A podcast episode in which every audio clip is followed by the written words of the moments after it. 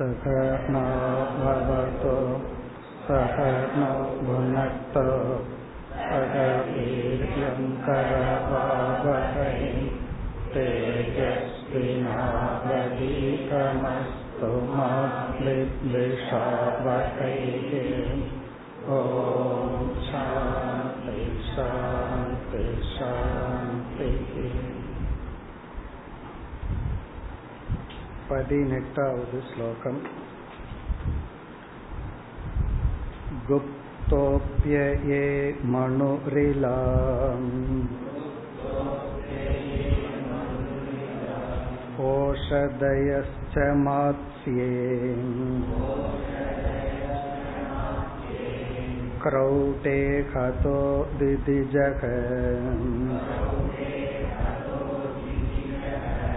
उद्धराम्पसक्ष्माम्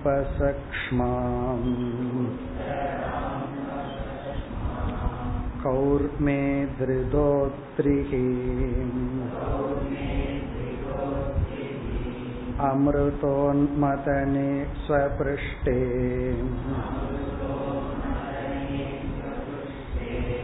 ग्राहात् प्रपन्नम् इभराजम्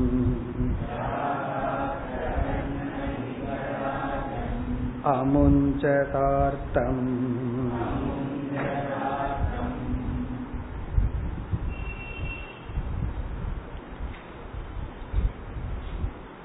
விஷ்ணுவினுடைய அவதாரங்கள் அவர் அவதரித்து என்னென்ன கர்மங்கள் செய்தார்? இதுதான் கேள்வி. இதற்கு பதிலாக முதலில் இந்த பிரபஞ்சமே இறைவனுடைய அவதாரம் சிருஷ்டியே பகவானுடைய அவதாரம். விஸ்வரூபம்தான் உண்மையான அவதாரம் என்று பதில் கூறப்பட்டது. பஞ்சபூதங்களாகவும் ஜீவர்களாகவும் ஈஸ்வரனே அவதரித்துள்ளார். காரணம் ஈஸ்வரன் உலகத்துக்கு உபாதான காரணம். இந்த ஒரு விஷன் இந்த ஒரு திருஷ்டி மிகவும் மேலான திருஷ்டி ஈஸ்வர ஞானத்திலிருந்து தான் இந்த பார்வை நமக்கு வரும். அதற்கு அடுத்ததாக சில அவதாரங்களை கூற ஆரம்பித்தார். அதுல நம்ம பார்த்து முடித்தது நர நாராயண அவதாரம். நர நாராயணன் என்ற இரண்டு ரிஷிகள் ஆத்ம ஞானத்தை அடைந்து அந்த அறிவை போதித்து கொண்டும் நட்பண்புகளுடனும் வாழ்ந்து கொண்டு வந்த ரிஷிகள். எங்கெல்லாம் அப்படிப்பட்ட மனிதர்கள் இருக்கிறார்களோ அதெல்லாம் பகவானுடைய அவதாரம். அங்கு நம்ம பார்த்தோம் இந்த ரிஷிகள் குரோத வசப்படவில்லை ஆசை வசப்படவில்லைங்கிறது ஒரு பக்கம் இருந்தாலும் யாராவது நம்மை சந்தேகித்தால் நம்மை சோதித்தால் உடனே நமக்கு கோபம் கோபமே வரல அப்படின்னா அந்த சந்தேகத்துக்கு சரியா இருக்கிறோம்னு அர்த்தம். அந்த சந்தேகத்துக்கு உரியவரா இருக்கிறோம்னு அர்த்தம். நம்ம நல்லவர்களாக இருந்து சந்தேகித்தால் நமக்கு கோபம் வரும். இவர்கள் அந்த கோபத்தை எல்லாம் கடந்தவர்கள் என்ற கருத்தையும் நம்ம பார்த்தோம். பிறகு மீண்டும் ஞாபகப்படுத்த வேண்டிய கருத்து மோக்ஷ மார்க்கத்துக்கு செல்கின்ற சாதகர்களுக்குத்தான் சோதனைகள் வரும். விருப்பு வெறுப்பை எல்லாம் விட்டு நற்கதியை அடையணுங்கிறவங்களுக்கு தான் சோதனைகள் வரும். தேவர்களுக்கு ஆகுதிகள் எல்லாம் செஞ்சுட்டு தேவர்களுக்கு கொடுக்க வேண்டியதை கொடுத்துட்டு உலக போகத்தில் இருப்பவர்களுக்கு தடைகள் வராது.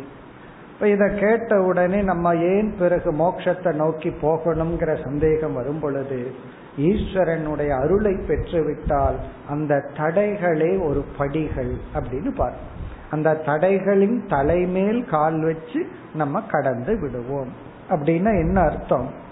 நமக்கு எதெல்லாம் கஷ்டம் தடைகள்னு நினைச்சிட்டு இருக்கிறோமோ ஒரு ரகசியம் அதெல்லாம் தான் சாதனைகள்.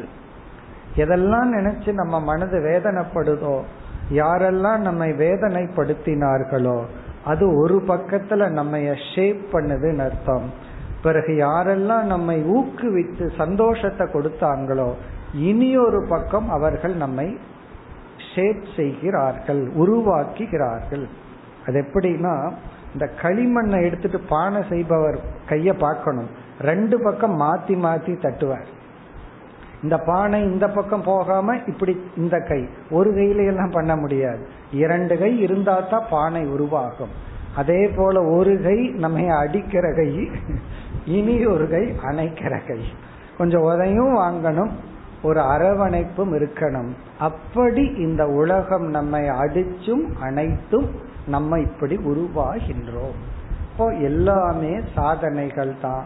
அந்த கருத்தை நாம் மறந்துவிடக் கூடாது.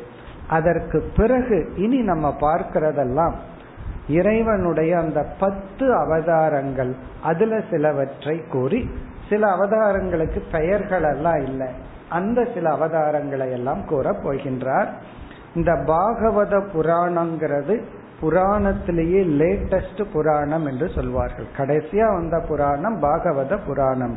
அதைத்தான் நம்ம பார்த்துட்டு இருக்கோம் அதுல பனிரெண்டு ஸ்கந்தங்கள்ல பதினோராவது ஸ்கந்தத்தை முழுமையா நம்ம பார்த்திருக்கிறோம். ஏன்னா உத்தவ கீதை வந்து அதிகமா அதுல இருக்கு. அதை முடிச்சிட்டு அதுலேயே இருக்கின்ற இந்த பகுதியை பார்க்கிறோம். இதுலதான் இறைவனுடைய பத்து அவதாரங்கள் பேசப்படுகிறது. அதுல பத்தாவது ஸ்கந்தத்துல தான் அதிகமா கிருஷ்ண அவதாரம் பேசப்பட்டு இப்ப அப்படியே முடிய போகின்றது. மற்ற ஸ்கந்தங்கள்ல எல்லாம் முதல் அவதாரத்திலிருந்து பேசப்படுகிறது. அதில் சிலவற்றை குறிப்பிடுகின்றார். அதைத்தான் நம்ம பார்க்க ஆரம்பித்தோம். இப்ப இந்த ஸ்லோகத்துல நான்கு அவதாரங்கள்.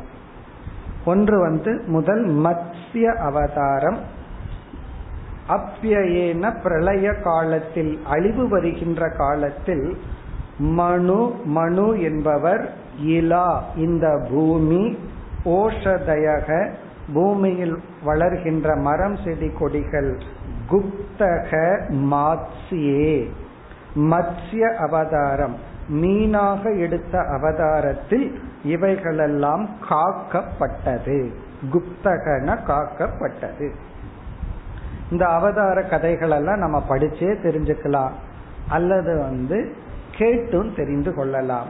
இனி அடுத்தது கிரௌடே ஹதக திதிஜக உத்தரதா அம்பசக க்ஷ்மாம்.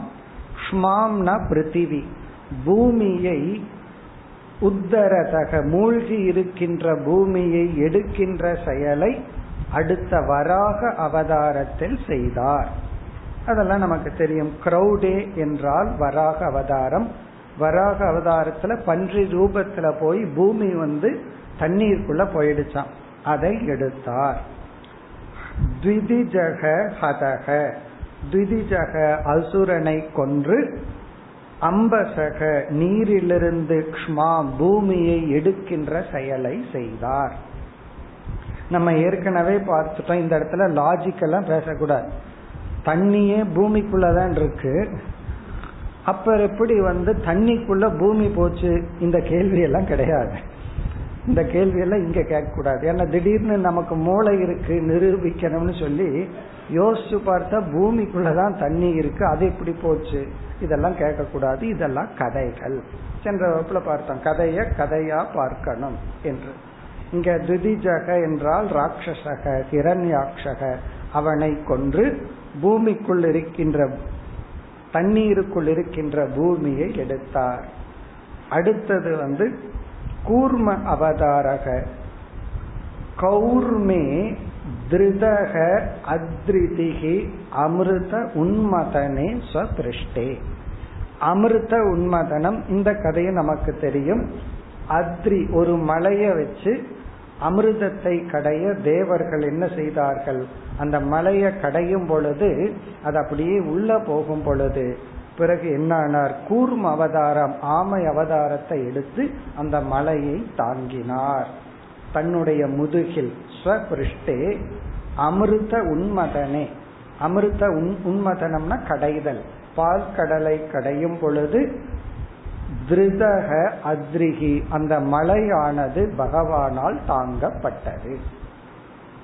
இனி நான்காவது வந்து பிரபன்னம் இபராஜம். பிரபன்னம்னா சரணடைந்த. இபராஜம் என்றால் யானை.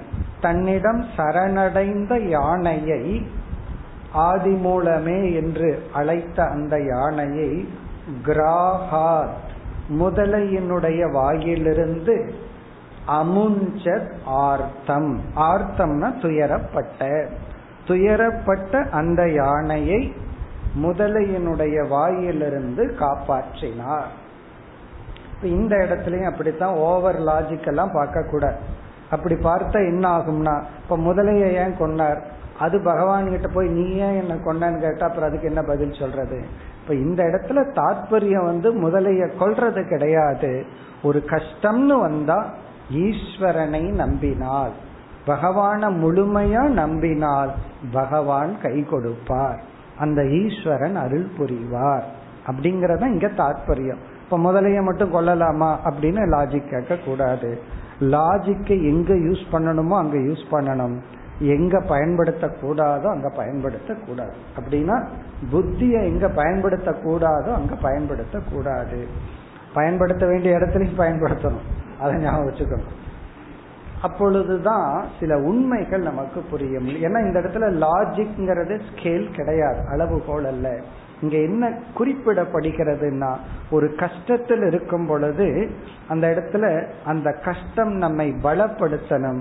ஈஸ்வர நம்பிக்கையை வளர்த்தனும் அப்படி வளர்த்தினால் பகவான் ஒரு அவதாரம் எடுத்தே நம்மை காப்பார். அப்படித்தான் அர்த்தம். அவதாரம்னா சில சமயம் இயற்கைக்கு முரண்பட்டும் சில செயல்கள் எல்லாம் உலகத்தை நடக்கும். அதை மிராக்கள்னு சொல்லுவோம். அதுவும் பகவான் எடுக்கின்ற ஒரு அவதாரம். அதுதான் தாற்பயம் மேலும் இங்கு சில அவதாரங்கள் எல்லாம் குறிப்பிடப்படுகின்றது. அடுத்த ஸ்லோகம் பத்தொன்பதாவது ஸ்லோகம். संस्तुवन्तोऽब्धिपतितान् श्रमणान् ऋषिं च शक्रं च वृत्रवधतः तमसि प्रविष्टम् दे देवस्त्रियो असुरगृहे विहिता अनाथाः जग्ने असुरेन्द्रम् अभयाय सतां नृसिंहे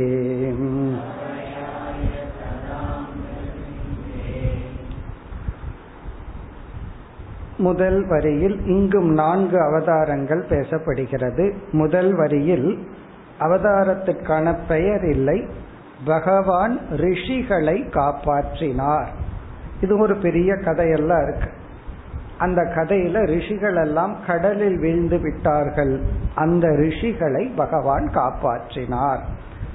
சம்ஸ்துவந்தக இறைவனை ஸ்துதி செய்து கொண்டிருந்த அப்திபதிதான். அப்படின்னா கடலில் வீழ்ந்த பாலாக்கியாகா அப்படின்னு அந்த ரிஷிகளுக்கெல்லாம் பெயர். அந்த பாலாக்கியாகாங்கிற சிரமணான் ரிஷின். சிரமணான்னு சொன்னா தவம் செய்பவர்கள். தவம் செய்கின்ற ரிஷிகளை பகவான் காப்பாற்றினார். அதாவது நம்ம தவம் செய்யும் பொழுது சில இடையூறுகள் வந்தால் பகவான் காப்பாற்றுவார். அடுத்தது வந்து இரண்டாவது வரியில் அதற்கும் பெயர் இல்லை. இந்திரனை காப்பாற்றினார். சக்கரம் ச. சக்கரம்னா இந்திரன். அவனை பகவான் காப்பாற்றினார். எதிலிருந்து விருத்ரவததக தமசி பிரவிஷ்டம். விருத்ரன் என்ற அசுரனை கொன்று இருளில் இருந்த இந்திரனை காப்பாற்றினார். தமசி பிரவிஷ்டம்னா இருளடைந்த. ஏதோ சாபமெல்லாம் வந்து இந்திரன் கஷ்டப்பட்டு கொண்டிருக்கும் பொழுது அந்த விருத்ராசுரனை கொன்றதனால் வந்த பாபத்தில் இருளில் இருந்த அந்த இந்திரனை பகவான் காப்பாற்றினார். தேவ ஸ்திரியக அசுர கிரகே பிகிதாகா அனாதாகா அசுரர்களுடைய கிரகத்தில் வீட்டில் பிடிபட்டிருந்த தேவ பெண்களை எல்லாம் பகவான் காப்பாற்றினார். அசுர கிரகே அசுரர்களுடைய வீட்டில் பிகிதாகன அடைத்து வைக்கப்பட்ட அனாதாக அனாதையாக இருக்கின்ற ஆதரவு அற்ற இருந்த தேவ ஸ்திரியக தேவ பெண்களை எல்லாம் இறைவன் காப்பாற்றினார். இந்த அவதாரத்துக்கெல்லாம் பெயர் கொடுக்கப்படவில்லை.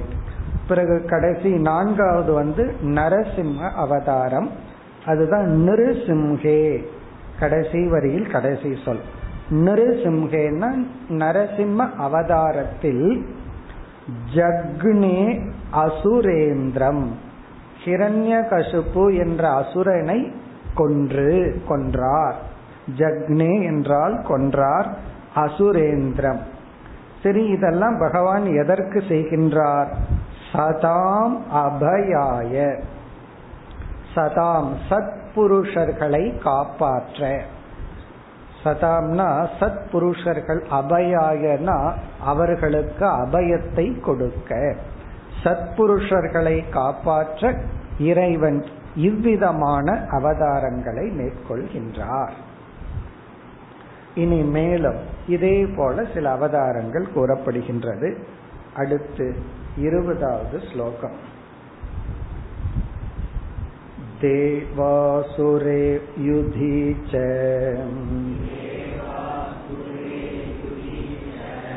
दैत्यपतिं सुरार्ते हत्वान्तरेषु भुवनानि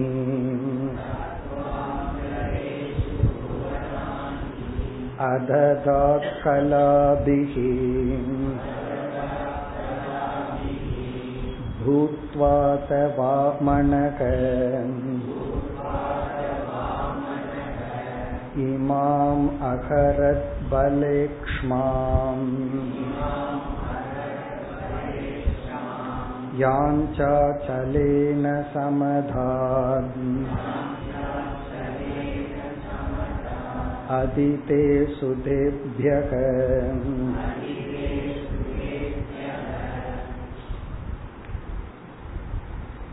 தேவ அசுரே யுதீச்ச தேவர்களுக்கும் அசுரர்களுக்கும் நடைபெறுகின்ற யுத்தத்தில் யுதினா ஃபைட் யுத்தத்தில்.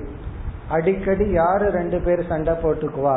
தேவர்களும் அசுரர்களும். இவர்களுக்குள் நடக்கின்ற யுத்தத்தில் சுரார்த்தே தேவர்கள் பொருட்டு தேவர்களை காப்பாற்றுவதற்காக தைத்தியபதியின் ஹத்வா அசுரர்களையும் அசுரர்களுடைய தலைவர்களையும் அழித்து கொன்று.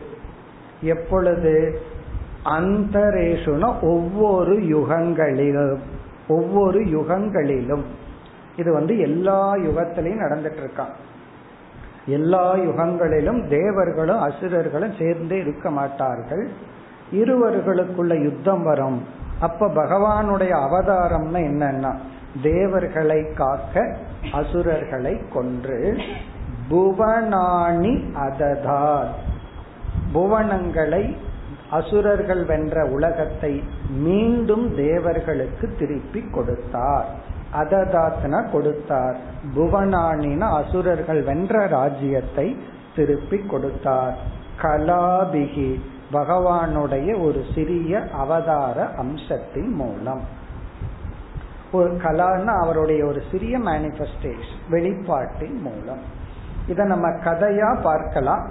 இது அப்படியே தத்துவமா பார்க்கணும்னா இங்க அசுரர்கள் அப்படின்னா நம்முடைய அசுர குணங்கள். தேவர்கள்னா நமக்கு இருக்க வேண்டிய தெய்வீ சம்பத்.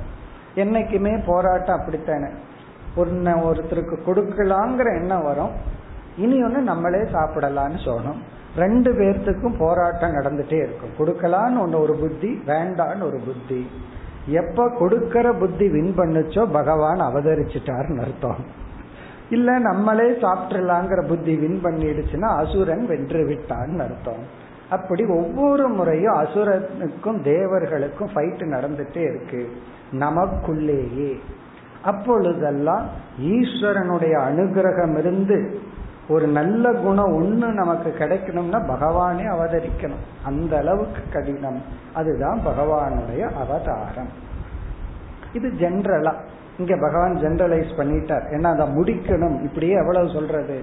அதனால ஒவ்வொரு யுகத்திலும் நன்மைக்காக பகவான் தன்னை வெளிப்படுத்தினால் அது அவருடைய அவதாரம். இனி அடுத்த அவதாரத்தை ஞாபகப்படுத்துறார். அடுத்த இரண்டு வரியில் வாமன அவதாரம். இது நமக்கு தெரியும். வாமன அவதாரம் எடுத்து பலி என்ற ராஜாவிடம் ராஜ்யத்தை பெறுகின்றார். அதை இங்க சொல்றார். பூத்துவா அத வாமனக. வாமனன் என்ற அவதாரம் எடுத்து அத பிறகு வாமனக பூத்வா இமாம் க்ஷ்மாம் இந்த பூமியை.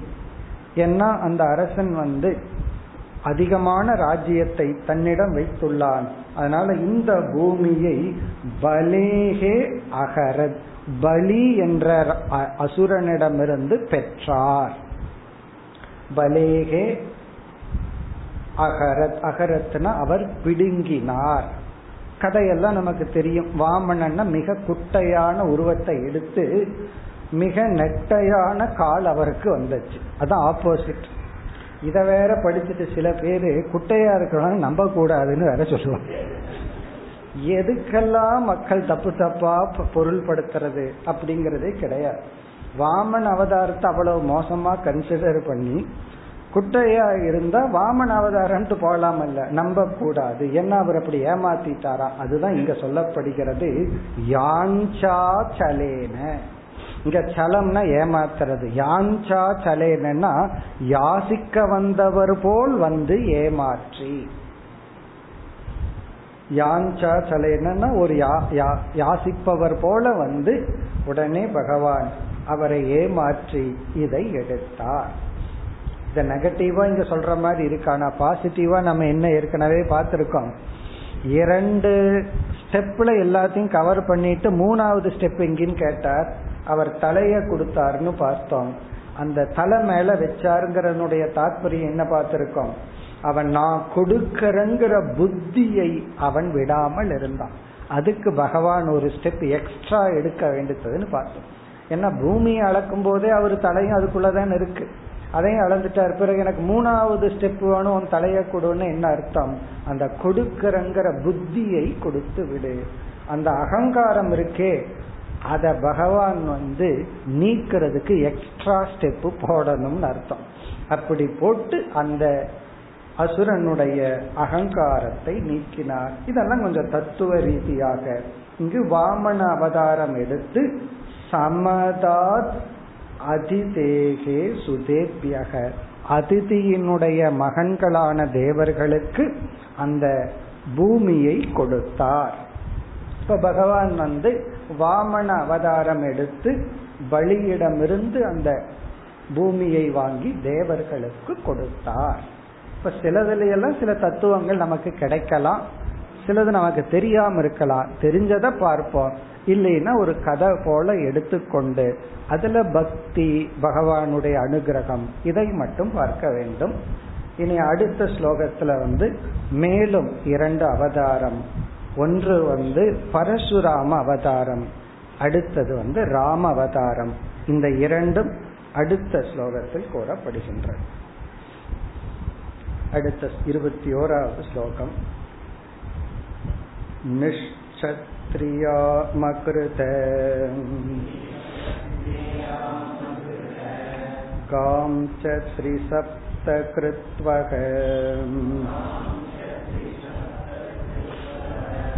रामस्तु हैहयकुल। अप्ययभार्गवाग्निः।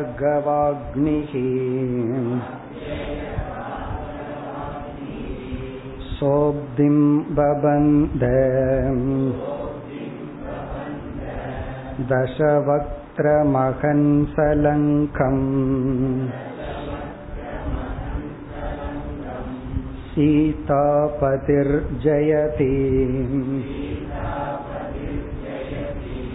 लोकमलग्नकीर्तिः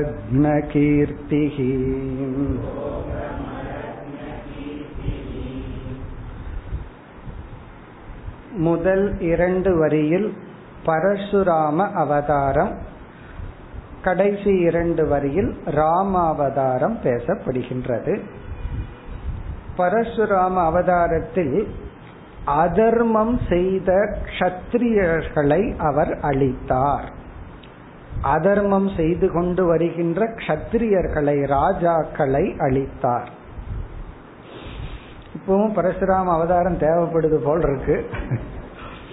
இனிமேல் அடுத்ததுல பார்க்க போறோம். கலியுகத்துல வந்து எந்தெந்த ராஜாக்கள் எல்லாம் கலியுகத்தில் அதாவது அதர்மம் செய்கிறார்களோ அவர்களை எல்லாம் பகவான் அழிப்பார்னு வேற வர போகின்றது இங்க வந்து என்ன செய்தாராம்? ஸ்ரீ சப்த கிருத்வக இருபத்தி ஓரு முறை த்ரீனா மூன்று சப்தன ஏழு. த்ரீ சப்த கிருத்வகன்னா ஏழு இன்ட்டு மூன்று இருபத்தி ஓரு முறை க்ஷத்ரியர்களை வதம் செய்தார்.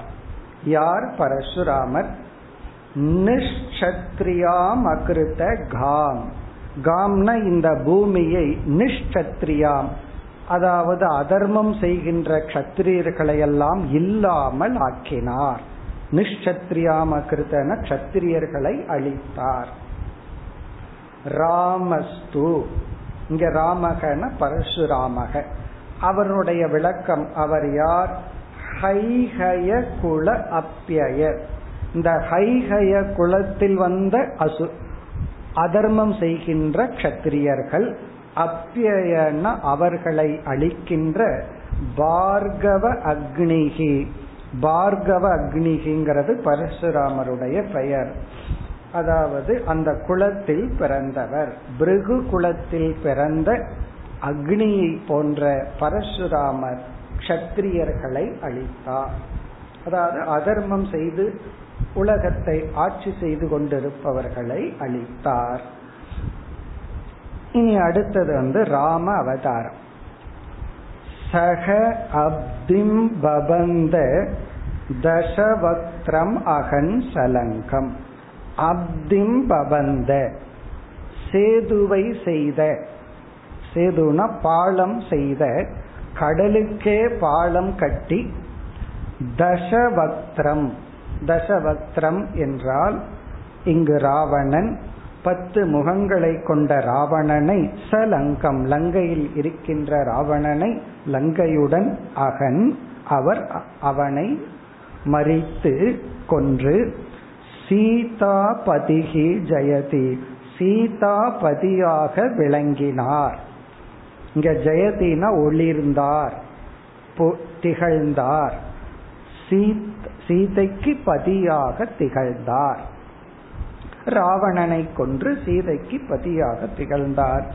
பிறகு அவர் வந்து ஒரு கடலுக்கே பாலம் அமைத்தார். பிறகு இந்த ராமருக்கு இனி ஒரு புகழ் என்னன்னா லோகமல குண கீர்த்திகி. கீர்த்திகினா இப்படிப்பட்ட புகழை உடையவர். குண கீர்த்திகி அப்படின்னு சொன்னா இங்க லோகமல உலகத்தில் உள்ள மலங்களை அழித்த கீர்த்தியை உடையவர். லோகமலம் அப்படின்னா உலகத்தில் இருக்கின்ற அசுத்தங்கள் அதர்மங்கள். அதை அழித்த புகழை அழித்தன டெஸ்ட்ராய் செய்த புகழை உடைய ராமபிரான். லோகத்தில் உள்ள மலங்களை அசுத்தங்களை அழித்த புகழை உடைய ராமபிரான் என்ன செய்தார்? சீதா பதியாக ஒளிர்ந்தார் விளங்கினார். இனி அடுத்தது வந்து கிருஷ்ண அவதாரம் ராம அவதாரம் முடிஞ்சு அடுத்த ஸ்லோகத்துல கிருஷ்ண அவதாரம் भूमेर्भार अवतरणाय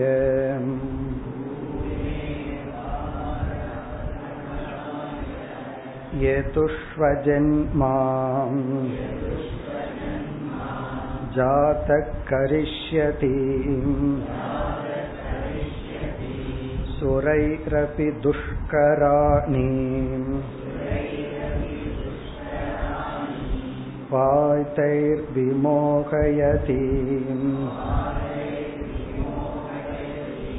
यज्ञकृतो अततर्हान् शूद्रान् कलौ क्षतिभुजक நகனிஷ்யதந்தே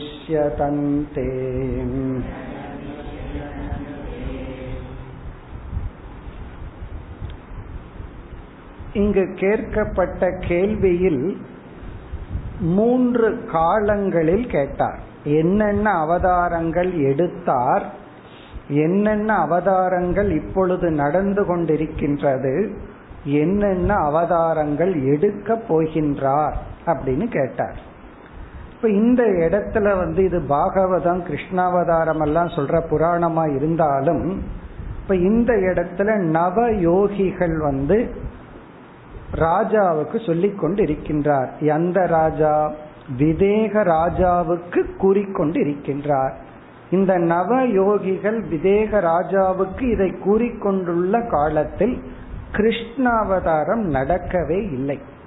கிருஷ்ணாவதாரத்துக்கு முன்னித்த காலம் அதனால இந்த யோகி வந்து என்ன சொல்றார்? இனிமேல் கிருஷ்ணாவதாரம் என்று ஒரு அவதாரம் வர இருக்கின்றது. அதாவது இது ஃபியூச்சர் டென்ஸ் எப்பொழுது? எப்போ நம்ம பார்க்கணும்? இந்த நவ யோகிகள் வந்து விதேக ராஜாவுக்கு சொல்லிக் கொண்டிருந்த காலத்தில் கிருஷ்ணாவதாரம் நடைபெறவில்லை. ராமாவதாரம் வரை நடந்துள்ளது. அதனால இங்க ஃபியூச்சர் டென்ஸ்ல சொல்றார். பிறக்காத அந்த விஷ்ணு எது குலத்தில் கிருஷ்ணாவதாரம் எடுத்து இந்த மகிமையை செய்ய போகின்றார் என்று கிருஷ்ணாவதாரம் ஃபியூச்சர் டென்ஸ்ல சொல்லப்படுகிறது. கரெக்ட் தானே? நாளைக்கு தானே கிருஷ்ணாவதாரம் கிருஷ்ண ஜெயந்தி. அதனால அது ஃபியூச்சர் டென்ஸ் தான் இப்போ இன்னைக்கு கிருஷ்ணர் பிறக்கல நாளைக்கு பிறக்க போறார். அடுத்த அவதாரம் எடுக்க போகின்றார். அது சொல்லப்படுகின்றது. ஸ்லோகத்திற்குள் சென்றால் பூமேகே பார அவதரணாய பூமியினுடைய பாரத்தை நீக்குவதற்காக என்ன பெரிய ஒரு யுத்தம் மகாபாரத யுத்தத்தையே பகவான் நடத்தி வைத்தார். அதனால பூமியினுடைய பாரத்தை குறைப்பதற்காக எதுஷு எது குலத்தில்? எது குலத்தில்? அஜென்மா. உண்மையில் பெறப்பட்ட அந்த விஷ்ணு. உண்மையில் பெறப்பட்ட அந்த விஷ்ணு ஜாதக கரிஷ்யதி. இனிமேல் பிறக்கப் போகின்றார். கரிஷ்யத்தினா அவதாரம் எடுக்க போகின்றார். எது குலத்தில் அவதாரம் எடுக்க போகின்றார். இதிலிருந்து நமக்கு என்ன தெரியுதுன்னா இந்த யோகிகளுக்கு அடுத்த என்ன அவதாரம் பகவான் எடுக்க போறாருங்கிற அளவுக்கு ஞானம் அடைந்திருந்தார்கள். அடுத்த கிருஷ்ணாவதாரம் வரப்போகுதுன்னு இந்த யோகிகளுக்கும் கூட தெரிகிற அளவு இவர்கள் யோகிகளாக இருந்தார்கள். எடுத்து பகவான் என்ன செய்வாராம் கிருஷ்ணாவதாரத்தில்? சுரைகி அபி துஷ்கராணி. தேவர்களாலும் செய்ய முடியாத காரியத்தை எல்லாம் செய்வார். இந்த அவதாரம் எடுக்க போறார் செய்ய போகின்றார். துஷ்கராணி சுரைகி அப்படி தேவர்களாலும் செய்து முடிக்காத காரியங்களை செய்ய போகின்றார். பிறகு என்ன செய்ய போகின்றார்? மூன்றாவது வரியில் கிருதக அதத் அர்ஹான் வாதைகி விமோகயதி. இங்க சில கர்ம காண்டிகள் ஞான காண்டத்தை உணராத கர்ம காண்டிகள் எல்லாம் வெறும் யாகம் செஞ்சா போதும் கர்மம் பண்ணாவே போதும். இந்த வைராகியம் மோக்ஷங்கிறதெல்லாம் இல்லை என்று நினைத்து கொண்டிருப்பவர்களை வாதத்தால் வென்று அவர்களுடைய அறியாமையை நீக்கினார் நீக்கப் போகின்றார். வாதைகி விமோகயதி. அப்ப இந்த ஜென்மத்துல பகவான் வந்து மற்ற அவதாரத்துல எல்லாம் அப்படியே தோன்றி மறைஞ்சிருவார் இந்த கிருஷ்ண அவதாரத்துல நம்ம பார்க்கிறோம் கிருஷ்ண பகவான் வந்து குரு குலத்துல போய் படிக்கிறதெல்லாம் நம்ம பார்க்கிறோம். அப்படி இவர் சாஸ்திரம் பயின்று வாதங்களில் எல்லா அறியாமையில் இருப்பவர்களை உடைய அறியாமையை நீக்கப் போகின்றார். யஜ்ய கிருதக அத தர்கான். வெறும் யஜ்யம் செய்து கொண்டு வேதத்தினுடைய மெய் பொருளை அறியாதவர்களை விமோகயதி எல்லாம் நீக்க போகின்றார். இந்த மூன்று வரியில கிருஷ்ணாவதாரம் முடிந்தது. இனி கடைசியில இனி ஒரு அவதாரம் இருக்கு. அது வந்து கல்கி அவதாரம் கடைசி அவதாரம். அதற்கு முன் என்னாக போகின்றதா? கலௌ. களியினுடைய இறுதியில் கத்திரியர்கள் எல்லாம் கத்திரிய தர்மத்தை விட்டு சூத்திர தர்மத்தை எடுத்துக்கொள்ள போகின்றார். கத்திரியர்கள் எல்லாம் என்ன பண்ணுவாங்களா? சூத்திர தர்மம்னா என்னன்னா தான் கொடுக்கறதுக்கு பொதுவா தான் எடுத்துக்கிறது. அப்படி சூத்ரான் க்ஷிதி புஜக. க்ஷிதி புஜகன்னா ராஜாவாக இருந்து கொண்டு சூத்ரான் கீழான குணம். இந்த இடத்துல சூத்ரான்னு சொன்னா நாட்டுக்கு இவர்கள் பொருளையும் உழைப்பையும் அறிவையும் கொடுக்கறதுக்கு பதுவா நாட்டில் உள்ள பொருள்களை எல்லாம் இவர்கள் எடுத்துக்கொண்டால் அந்தே இறுதியில் அழிக்கப் போகின்றார். அவர்களெல்லாம் அழிந்து விடுவார்கள். உடனே நாளைக்கா நாளானிக்கான்னு பார்க்க கூடாது அது எப்பன்னெல்லாம் நமக்கு தெரியாது. எப்பொழுதாவது? அதர்மத்தில் இருப்பவர்களை எல்லாம் அழிக்கப் போகின்றார் இப்ப என்று கூறி இனி இந்த யோகியானவர் அடுத்த ஸ்லோகத்தில் நிறைவு செய்கின்றார் ஏவம் விதானி கர்மாணி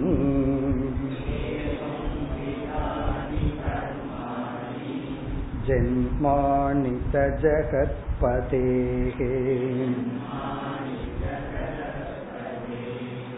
भूरीनि भूरि यशसः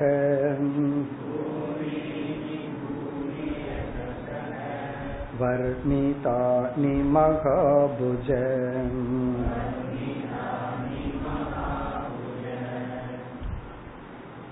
இந்த ஸ்லோகத்தில் நிறைவு செய்கின்றார் இவ்விதம் இறைவன் விதவிதமான அவதாரங்களை எடுத்து விதவிதமான கர்மங்களை செய்தார் ஜெகத்பதேகே.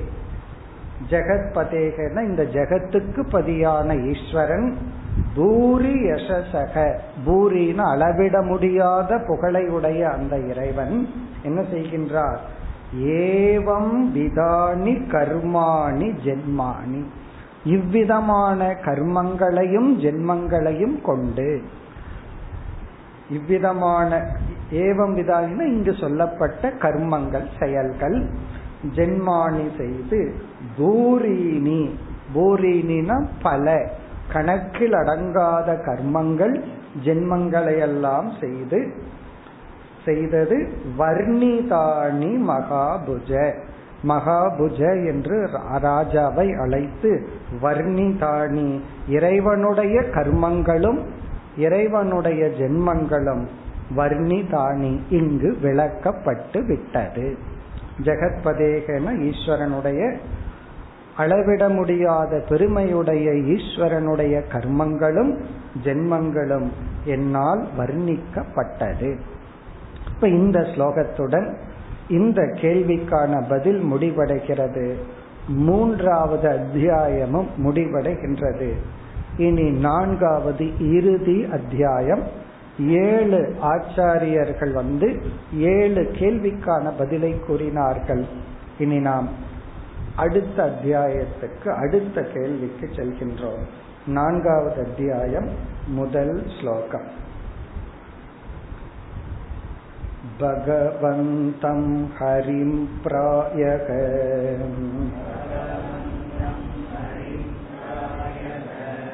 न भजन्त्यात्मवित्तमाः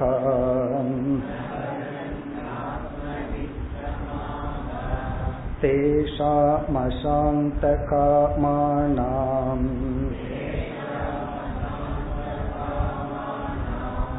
का निष्ठा अविजितात्मनाम्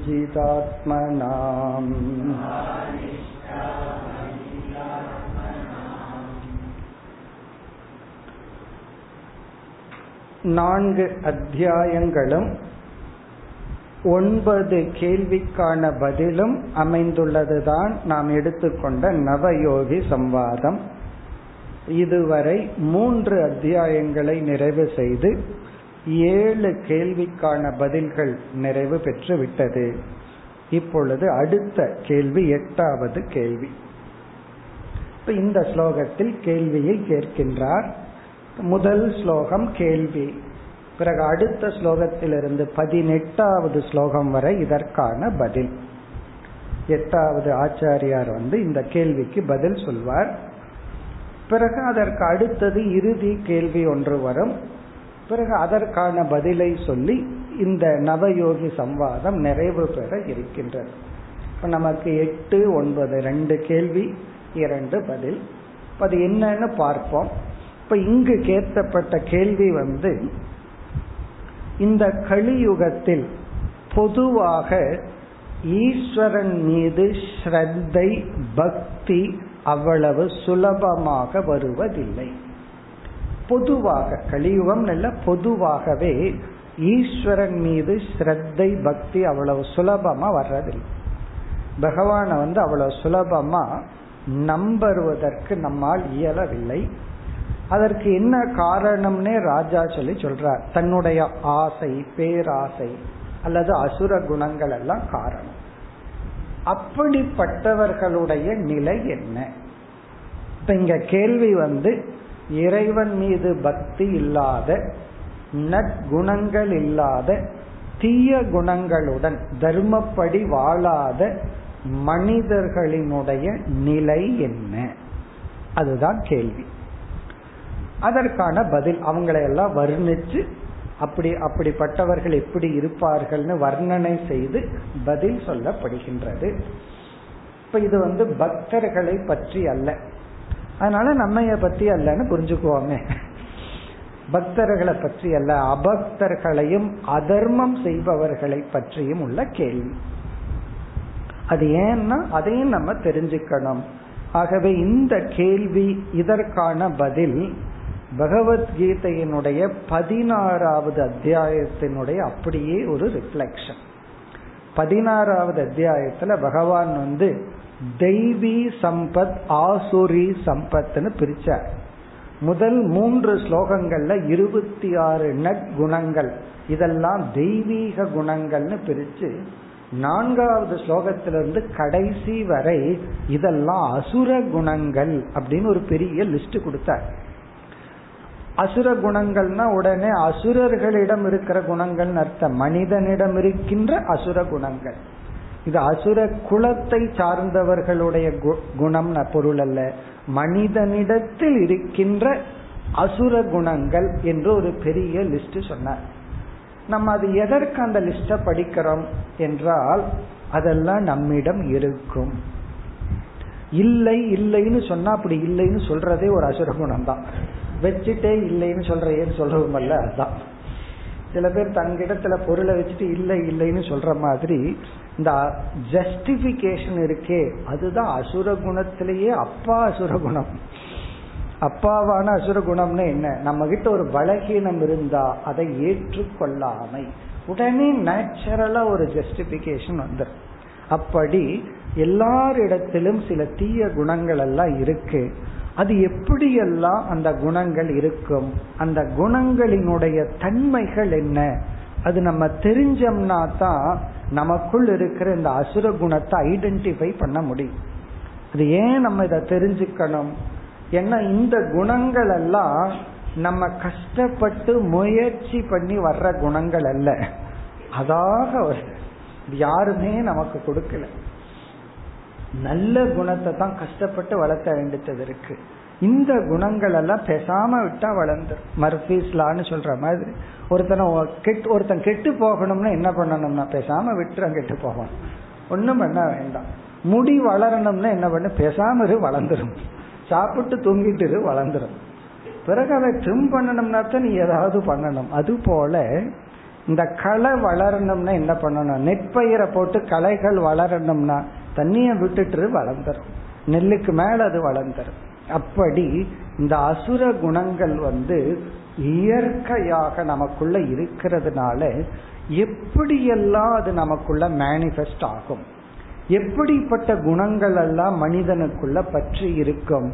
அதை நம்ம தெரிந்து கொண்டால் நமக்குள்ள அந்த குணங்கள் வெளிவரும் பொழுது ஐடென்டிஃபை பண்ணிடலாம் கண்டுபிடிப்பதற்கு வசதியா இருக்கும். அதனாலதான் இந்த எச்சரிக்கையோடு தான் இதை படிக்கணும்.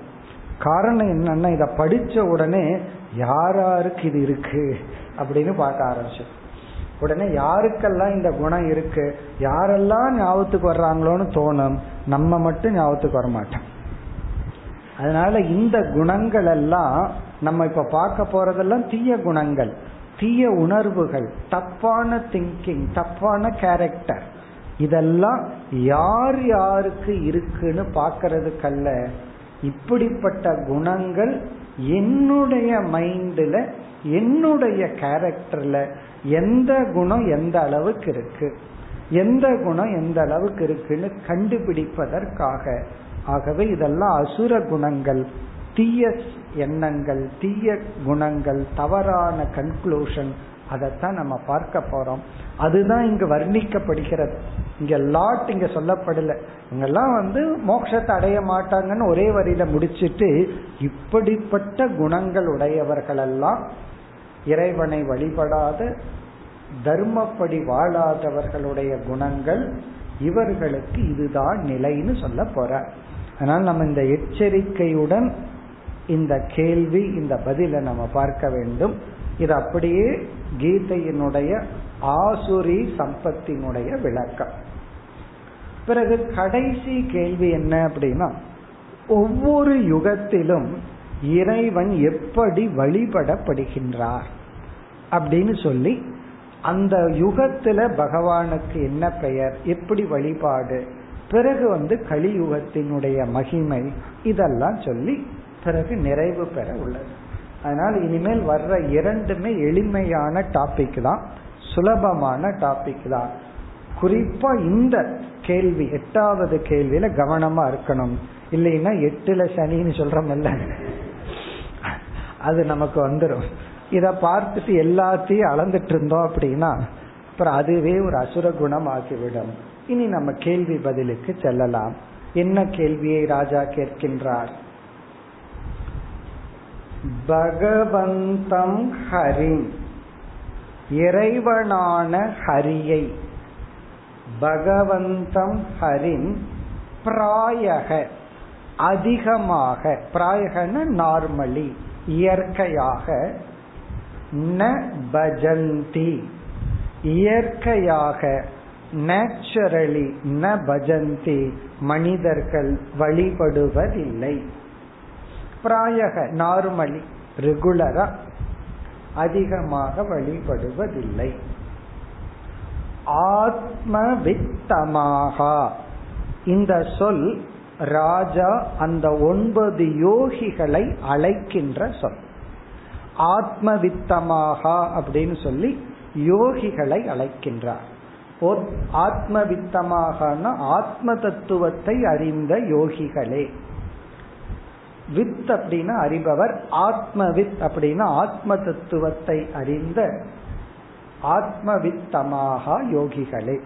இல்லைன்னா ஆத்மவித்தமாக ஹரிம்ன பஜந்தின்னு வந்துடும் இது அப்படி தப்பா படிச்சுட்டோம் அப்படின்னா இலக்கணப்படி கரெக்டா இருக்கிற மாதிரி இருக்கு. ஆத்ம ஞானத்தை அடைந்தவர்கள் ஹரியை வழிபடுவதே இல்லை அப்படின்னு ஆயிடும் காரணம் அது வேற விதத்துல ஜஸ்டிஃபை பண்ணிடலாம். ஏன்னா அவங்க அந்த ஹரிய தானாக உணர்ந்ததனால் ஒரு பொருளாக வழிபட வேண்டிய அவசியம் இல்லைன்னு நம்ம பொருள் பண்ணிடலாம். வேதாந்த படிச்சா எதை வேணாலும் சமாளிச்சிடலாம். அதான் வேதாந்தத்தினுடைய மகிமை. ஆனா இந்த இடத்துல ஆத்மவித்தமாக யோகிகளை அழைத்து பொதுவாக இவர்கள் பலர் இறைவனை வழிபடுவதில்லை. இறைவன் மீது அட்ராக்ஷன் வருவதில்லை. அட்ராக்ஷன் எல்லாம் இறைவன் மீது பொதுவா இருக்கிறது இல்லை ஏன்னா அங்க ஒண்ணுமே இல்லையே அப்படிங்கிற மாதிரி தோன்றும். பிறகு அவர்கள் ஏன் வழிபடுவதில்லை? அந்த காரணத்தை எல்லாம் ராஜாவை இரண்டாவது வரையில விளக்குகின்றார். தேஷாம் அசாந்த காமானாம். தேஷாம் அவர்களுடைய அசாந்த காமானாம். இங்க ஆசைகள். காமானாம்னா ஆசைகள். அசாந்தம் என்றால் அது அடங்கவில்லை.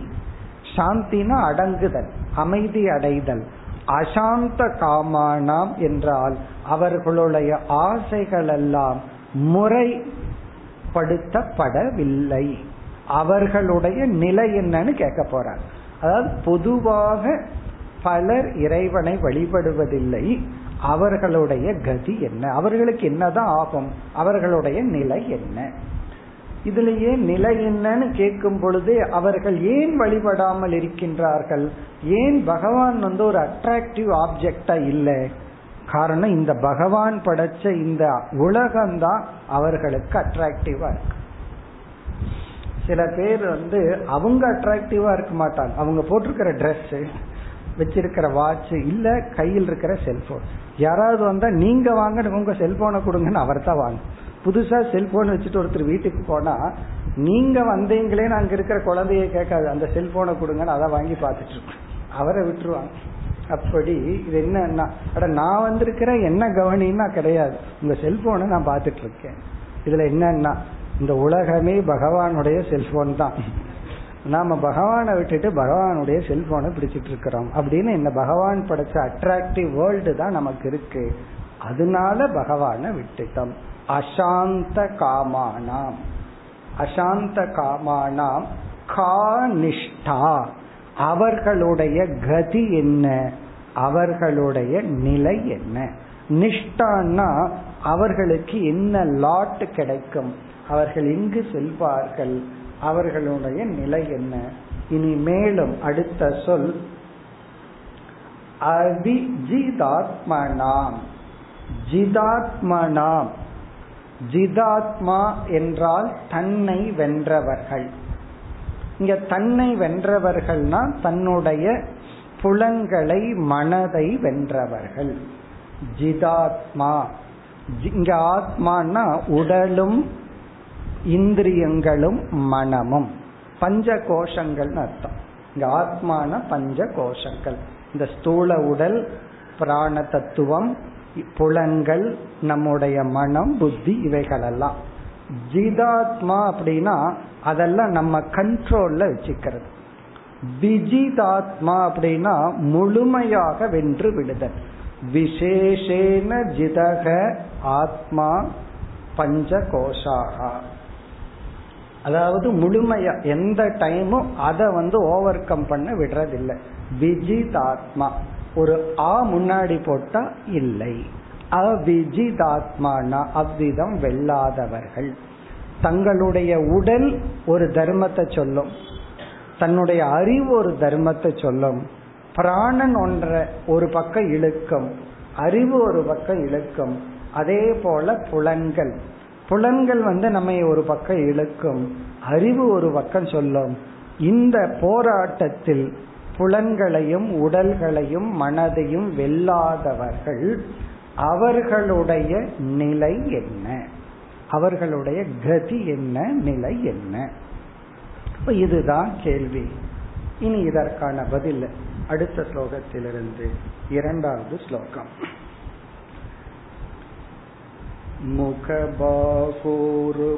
मुखबाहूरुपादेभ्यः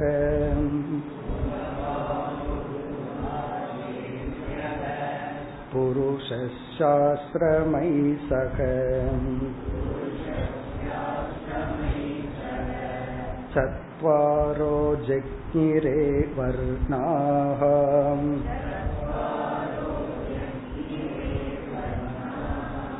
गुणै विप्रातय पृथक्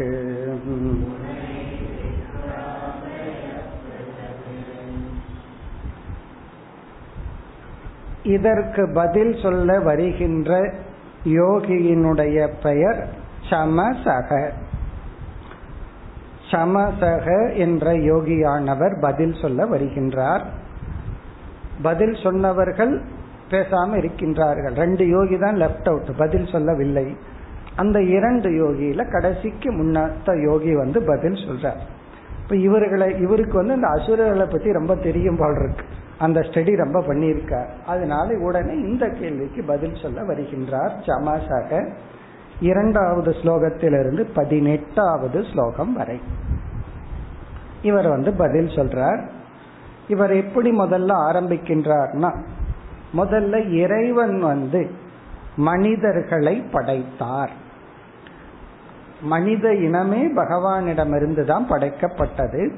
அப்படி படைக்கும் பொழுது மனிதர்கள் வந்து வர்ண ஆசிரமங்கள் என்ற நிலையிலும் படைக்கப்பட்டுள்ளார்கள். நான்கு வர்ணங்கள் நான்கு ஆசிரமங்களுடன் மனித இனம் படைக்கப்பட்டுள்ளது. குணத்தின் அடிப்படையில் குணங்களுடனும் சத்வரஜஸ் தமஸ்னு மூன்று குணங்களினுடைய காம்பினேஷன்ல கலவையில் பிராமண கஷத்திரிய வைசிய சூத்ரன்னு நான்கு வர்ணங்கள். பிரம்மச்சரிய கிரகஸ்த வானப்பிரஸ்த சந்நியாசம்னு நான்கு ஆசிரமங்கள். இதன் இந்த மாதிரி மனித இனம் படைக்கப்பட்டுள்ளது. அப்படின்னு முதல்ல அறிமுகப்படுத்துறார். அப்ப நம்ம எல்லாம் எப்படி படைக்கப்பட்டுள்ளோம்? நான்கு வர்ணங்கள் நான்கு ஆசிரமங்கள் மூன்று குணம் இந்த அடிப்படையில் மனித இனம் படைக்கப்பட்டுள்ளது. அப்படி ஜென்ரலா மனுஷ இனம் படைக்கப்பட்டுள்ளதுன்னு சொல்லி பிறகு என்ன சொல்ல போற?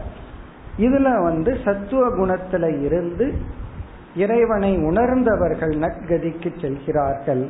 இப்படி வாழ்பவர்கள் தன்னை பற்றி இப்படி நினைத்து கொண்டு இப்படிப்பட்ட அசுர குணத்தை உடையவர்கள்னு ஒரு பெரிய வர்ணனையே வரப்போகுது. அதான் அசுரகுண வர்ணனை வந்து இவர்களெல்லாம் மோக்ஷங்கிற புருஷார்த்தத்தை இழந்து சம்சாரிகளாக இருப்பார்கள். இதுதான் இனி வரப்போகின்ற பகுதி. அடுத்த வகுப்பில் தொடர்போம். ஓம் போர் நமத போர் நமிதம் போர் போர் நமதே போர் நசிய போர் पूर्णमेवावशिष्यते ॐ शान्ति